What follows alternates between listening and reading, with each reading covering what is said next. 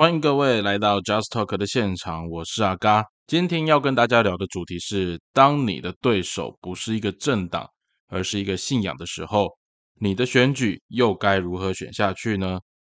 随着选举的时间越来越近哦，那各阵营的招式也是千奇百怪，网络上面或者是媒体上面的攻防呢，更是呃有过之而无不及了哈，各式各样的。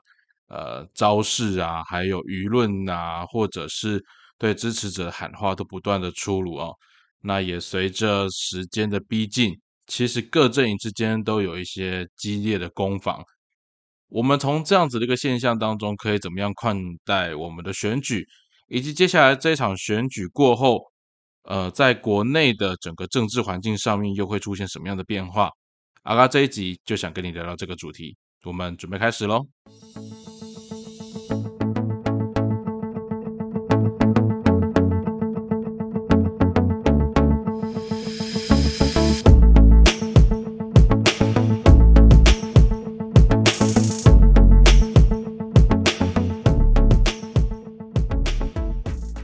在今天呢，我们的主题上线的同时呢，呃，台北市的三位市长候选人他们的政治辩论，呃，唯一的一场电视辩论也已经顺利落幕了。我不知道大家对于这一场政治辩论啊，就是电视辩论上面的内容，大家有没有去看它里面的内容哈？或者是说你看完之后有没有影响你对这三个候选人之间的一些想法或者是观点？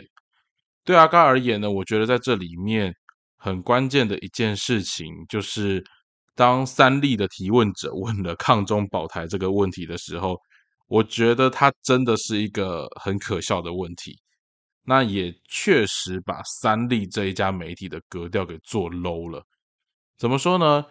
这是一场台北市长的选举，那我其实真的很怀疑抗中保台又是怎么样。跟台北市长选举有关系。我们讲一个最现实的事情是，当今天如果真的阿公要爬过来哈，台湾跟中国大陆发生了严重的交战，其实台北市长他就是一个会被接管的职位，呃，到时候都是由战时的司令来处理这样的议题。可是我们也很清楚知道，陈时中在这一场的。电视辩论里面，他主要的诉求就是希望能够凝聚绿营的基本盘。那蒋万安跟黄珊珊可能各自有各自的期待。对蒋万安而言，他的目标是力保自己的领先优势，那借机呢去压陈时中。那黄珊珊的策略则是左打蓝右打绿，诉诸中间选民成为最大诉求。尝试着将当初柯文哲的旋风再度的带起，只是这样的一个策略到底有没有办法达到效果？我觉得还是蛮有待观察的。哦，那其实，在辩论的当下，对阿嘎而言比较印象深刻的是，谁去处理黄珊珊的妆容的？我真的觉得化黄珊珊的妆的那个化妆师真的，哎，需要好好的去看一下这电视上面出来的效果了哈。因为真的不是很理想。OK，那我刚刚前面提到说，呃，其实这次电视辩论里面，电视台刚好 TVBS 跟三立各有代表去提问嘛。那我真的觉得三立在这次的提问当中，真的提的很 low 啦。我不管你到底是不是绿营的支持者，你真的要从一般的市民的角度去观察，抗中保台怎么会跟一个台北市长的选举？尤其是在目前这个阶段，现在还不是战争时期哦，也不是准战争时期哦。如果你真的认为是准战争时期，这是我们等一下要去讨论的一件事。当执政党在贩卖你亡国感的时候，他到底是希望把整个中华民国或者或者是国内的局势带往什么样的一个方向？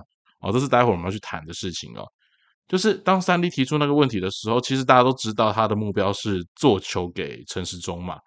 那刚好陈时中又是第一个回答问题的人，所以陈时中在预设立场当中，他可以借着这个题目好好的去打两位候选人。可是事与愿违，哈，事与愿违，真正的结果是蒋万安的反杀，哈，我真的觉得陈时中很可怜，被打的脸很肿。那黄珊珊在这一题的回复上面，我觉得也没有失分，也维持了一个很高的高度。哦，这样一个映衬下来，反而陈时中失去了主场优势。那在这一题的答询内容当中，我觉得大家有机会真的去看看了哈。从中间选民的立场，然后绿营的基本支持者，我已经不管他了哈。你就从一个呃，从观察政治的角度去看，你真的觉得这一题的回答，蒋万安真的是把陈时中反杀到一个脸肿的跟猪头一样的程度。那我觉得最好笑的一件事情就是，三立你在干嘛？你这个真的是明明白白告诉大家，我就是一个民进党的 支持者，我就是因为其实我说实在的，T 台的节目，你如果仔细去看，你也知道它偏蓝哦，这个很现实，或者说我们这样讲好了，它偏呃在野党，好偏在野党，当然你会说蓝营居多嘛，哈，可是。在整个 T 台的节目内容当中，的确就是比较偏在野党的角度。可是他在提问上面的时候，他问的是社会住宅的议题。我觉得这个题目是非常中性，也是符合台北市。你平常你在节目上面，你可以有不同的攻防，你可以有不同的报道的角度。那我觉得台湾的媒体需要走到这种程度，也真的是拜民进党所赐。好，我真的就是说，真是拜民进党所赐，不管你认同不认同。对我来讲就是如此。在过去，媒体不需要选边站到这么程这种程度。为什么会这么说？当今天我还要试着采取中立平衡报道的时候，那很抱歉，因为政府为了讯息，在以前还有那些有良知的公务员可以去做平衡，可以去做 balance，甚至是政务官在回答。媒体的提问的时候，或者是面对公共政策的意见的回复的时候，政务官都还会有个最基本的廉耻和底线。可是你看现在的政务官是在干嘛？我真的觉得现在的政务官就是一个选举机器，就是一个选举团队。哦，那我真的不晓得大家有没有印象哈？之前谢龙介在质询黄伟哲市长，是在台南市发生的事情。他的都发局局长拿菜市场的预算公然当成一个配票的一个预算机制，那一段咨询，你有机会你找谢龙介的影片出来看。当时的都发局局长他的说法，他只是为了要去扩大他的效益，可是他问法是你这当娃娃嘴皮邓爱猴娃这些事情，我相信台北的媒体或者是你看到主流媒体一定很少报道这件事。但是我要跟各位讲，台南、高雄的民进党就是用这一种公共工程绑标的方式去换他所谓的支持度。我讲一个比较现实的哦，我真的觉得谢龙介跟柯志恩要在台南或高雄的选举要重新赢得他们想要的目标，这是一件非常困难的事情，因为台南跟高雄。就算你当选市长，整个市政府体系之内还是有很多人想把你拉下来。啊，整个市政府体系之内还会是会很多人想把你拉下来。为什么？因为当你不了解，或者是你没有想象到这一个共犯结构，这一个科层组织，他们已经累积了多少年的一种行政默契。我今天所有的政策。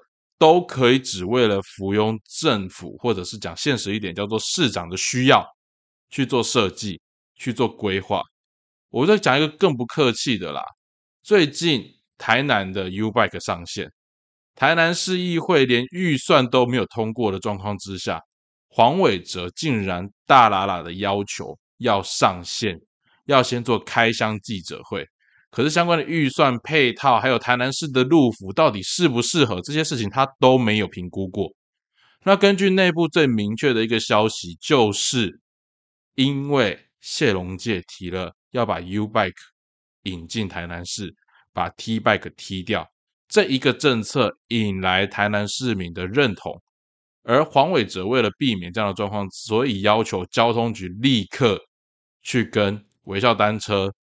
去跟相关的厂商去讨论下一个世代可能可以有哪些规划，这一些内容，我说实在的，就是台南市政府为了自己的选举，我讲难听点，就是为了自己的选举而采取的不择手段。那当谢龙介来挑战的时候，黄伟哲就跟你讲说啊，那个你自己不来开会啊？这是早就规划好的事情。台南市交通局那时候规划的事情是思考怎么样把 T bike 做升级，而不是引进 U bike，甚至没有考虑过换厂商这件事情。而是在谢龙介提出 U bike 之后，台南市政府才赶快改变它的方向。但是更恶心的事情是，大家如果有机会去看政府采购网，那个预算的标案金额还是一样是五千万，跟过去的 T bike 费用是一样的。那他却要求战数从七十七站变成五百站，这很明显显示出一件事情是什么？要么就是过去的政府渎职，要么就是继续欺压厂商。我讲一个很现实的啦，台南市政府跟高雄市政府，我就讲这两个直辖市就好。这几年欺压厂商到什么样的程度，你有机会去问问看他们的包商就知道。哦，你有机会去问看他们包厢就知道。然后我们再回来谈刚刚的台北市长的那个辩论会，在台北市长的辩论会里面，陈时中的回应方式，他的确成功了凝聚了绿营的基本盘。我为什么要提到绿营的基本盘？就是跟我们今天的主题有一个很重要的观点。当你今天在民主政治里面的时候，我们觉得一个有 sense 的民主政治，应该是要去监督你所选出来的民意代表，去监督你所选出来的行政首长。我们会去检视他们当初所提的竞选承诺，以及他们在咨询台上面的表现，甚至在市政上面的表现到底是什么。可是你看现在的执政党，它里面的官员在干什么？我们就不讲别人，讲苏贞昌就好。苏贞昌的女儿苏巧纯，她可以利用二三设计公司，他们之前曾经 promise 一件事情，就是因为我爸当行政院长，所以我不接政府的标案。结果桃园市的标案里面，透过转包的方式，又回到苏巧纯的手上。而苏贞昌可以大声的告诉你，我们没有违背我们自己的承诺。今天又要来玩文字游戏。今天所有的行政官员，只要我敢厚颜无耻的跟你讲说我没有违法，那你无法奈我何。这个反映的是什么？我们的励志正在改变，我们的政府官员不需要负政治责任。各位，你还记不记得陈时中说过他会负责三加十一？他会负责多少政治人物？告诉你，我负责，我负责，我负责，我绝对负责。最后的负责是什么？没什么。甚至选书的人可以去当高官，甚至害死了一堆人命的人可以出来再选市长。啊，这一些过程种种。在在的反映了我们的政治出现的状况，就是大家已经不再检视这到底是不是一个政党政治了。台湾的内部已经激化到一种族群超过族群对立了。原本讲族群对立，它超过族群对立，它是一种信仰与价值的征战。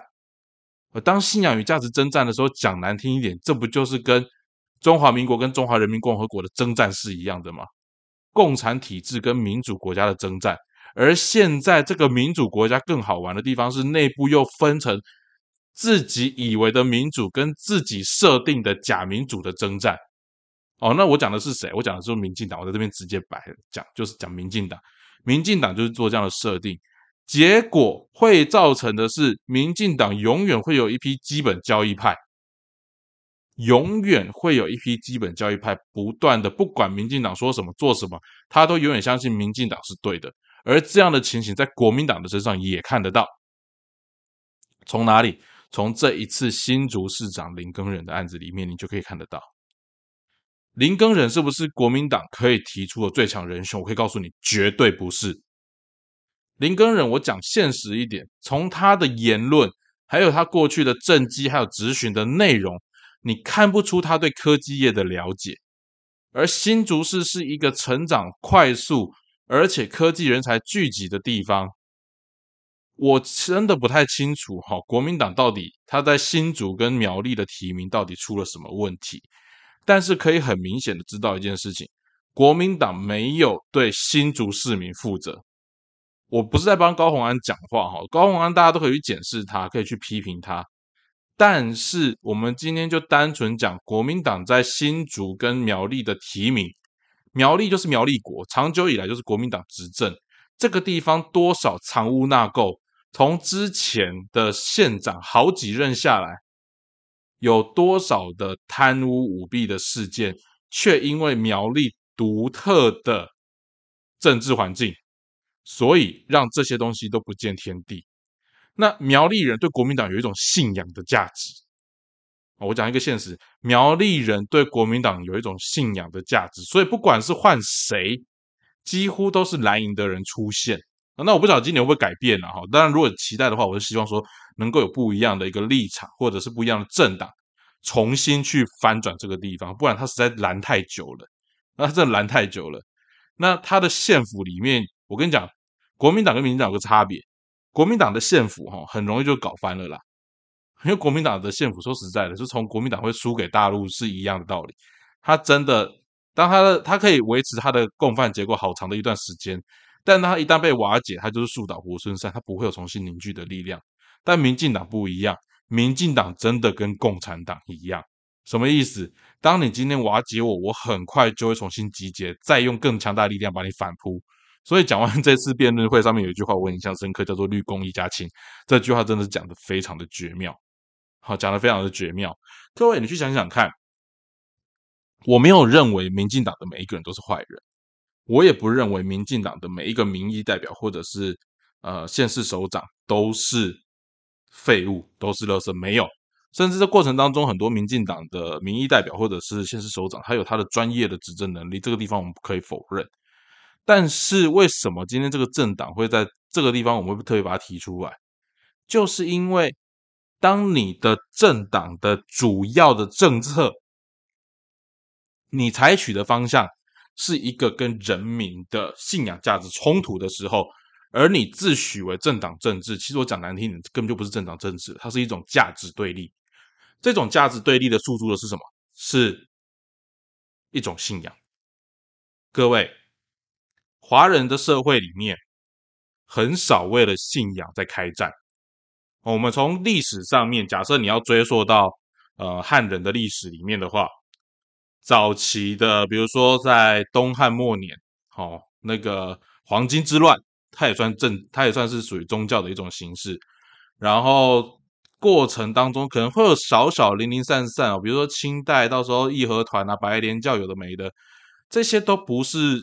太大规模的。那如果我们讲台湾的话，西来安事件啊，西来安事件、交八年事件，它也是一种假宗教名义，但是他们终究都不会是一个非常大的一个影响，因为对华人社会而言，我们的多神信仰或者是我们的呃宗教文化的包容力是非常强大的。可是很有趣的事情是，它到了现代社会里面，到了民主社会里面。政治变成一种新兴的价值理念，而在这场新兴的价值里面，虽然我们的社会上面没有人拿刀拿枪直接对砍、直接对立，但是在网络、在言论、在舆论、在思想、在经济、在生活自由各种方面，却开始选出了一种阵营的对立的激荡。这个就是什么？这个就是一个很明显的一种信仰之信仰之战。好，它是一种信仰战争啊！什么时候我们的民主政治搞到信仰战争的程度来了？当你今天的政党，你诉诸的不是理性的讨论，你用的是一种恐惧，你在跟民众散播的恐惧，散播一种无谓的一种国防危机，或者是。你告诉大家，我身旁都是敌人，身旁都有人会来影响我。而当你今天不选我，你就是一个走狗，你就是跟我们的敌人是同路人的这种逻辑，却还有一堆人买单的状况之下，我只能告诉你，这个社会有一群人已经疯狂了。如果你在看历史，你会觉得义和团那群人是疯子，你会觉得白莲教乱，怎么会有人相信白莲教？那你可以从现在的政党政治去看一下，也许你就找得到这个脉络。为什么会有人这么死忠的相信国民党？为什么会有人这么死忠的相信民进党？你只要始终相信某一个政党，我可以告诉你，你信仰的不是那个政党的价值，你把它当成一种宗教来看待了。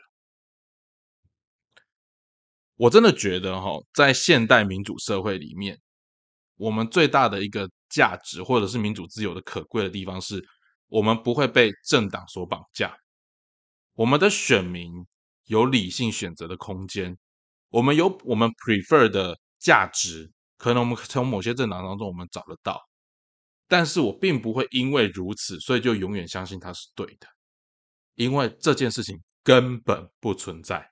你只要去理性思考，你就会发现，没有一个政党会永远做对的事，也不会有一个政党永远都是贪污腐败的垃圾党。这是一个现实。我们只能说，在它的大方向、它的大公约数上面，它是不是还可以对得起这个社会的基本价值？那像最近，我再举一个例子，之前我的节目已经讲过了，《数位中介服务法》。当初的行政院只是把它退回，并没有说他不推。而最近呢，是不是如我所说的一样，他要重来了？他要重来了。这是这个执政党他想要持续推下去的一个重要的想法。而各位，如果你要为这个政党辩护，如果你要为这个政策辩护，欢迎都可以来谈，但是你不要只会泼脏水。我真的有时候看，好像我的 Facebook 或者 IG 上面有一些，我我当然过去是把他们当成朋友，可是我在看那个言论跟理论里面的时候，觉得，当我们今天在检视一个公共政策的时候，你直接拿着你的意识形态出来对杠，我真的觉得跟你讲话很累。然后跟这种人，你也不用奢望去跟他理性讨论，因为他已经把他的宗，他已经把他的他所信任的政党当成一种宗教价值。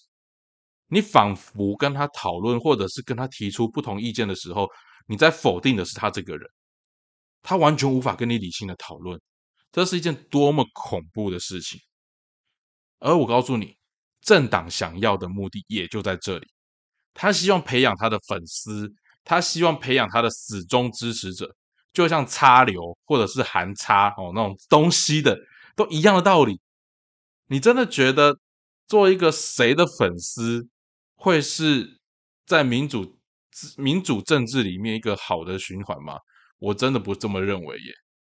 哦，你可以有你信仰的人，你有跟你喜欢的人，你有你支持的人。可是，当你越喜欢、越越信赖、越支持一个人的时候，你不是应该更加大监督他的力道吗？因为我告诉你，如果你对于你所信任的候选人，你对于你支持的那个候选人，如果你今天采取的态度是，他不管说什么，我都要支持他，那你就成为他的附庸而已啊。当支持的人越来越多，我们不是说不能讨论哦，支持跟讨论跟反对这三件事情是不一样的。反对是不管怎么样，你讲什么我都给你 against，这是反对。我觉得不需要做到这种程度，可是你必须不断的对他提问呢。你当初不是说什么什么，那你现在做怎么样怎么样？要让他知道一件事情，是他所讲的话，他的选民不是白痴啊，他的选民不是盲从啊，他的选民是有脑袋、有智慧的。那各位，现在的你也即将成为今年选举当中很重要、很重要的一个人物，你的那一票的价值，真的很多人是扒着要的。